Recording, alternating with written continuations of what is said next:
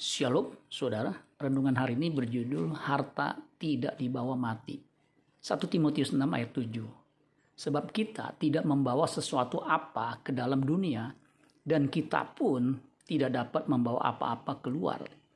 Terjemahan sederhana Indonesia 2, 1 Timotius 6 ayat 7 mengatakan begini. Memang kita tidak membawa apa-apa ke dalam dunia ini ketika kita lahir dan harta apa pun tidak kita bawa ketika kita meninggal dunia. Kita semua lahir telanjang dan ketika kita meninggal pun kita tidak membawa apa-apa. Harta kekayaan akan ditinggalkan.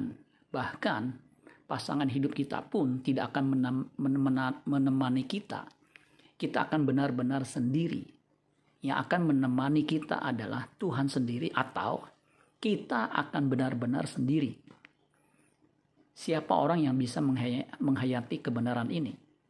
Hanya mereka yang hidupnya saleh atau kudus dan merasa cukup saja yang akan mampu menyadari kebenaran ini. 1 Timotius 6 ayat 6 terjemahan net mengatakan begini. Now godliness combined with contentment brings great profit. Sekarang kesalehan dikombinasikan dengan kepuasan membawa keuntungan besar.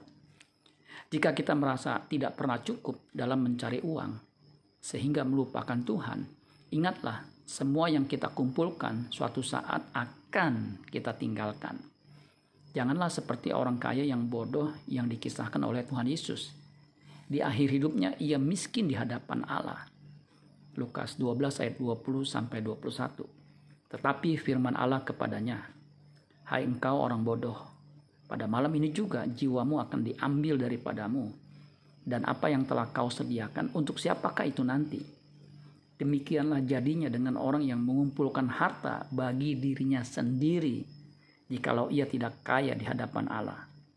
Amin buat firman Tuhan. Tuhan Yesus memberkati. Sola Gracia.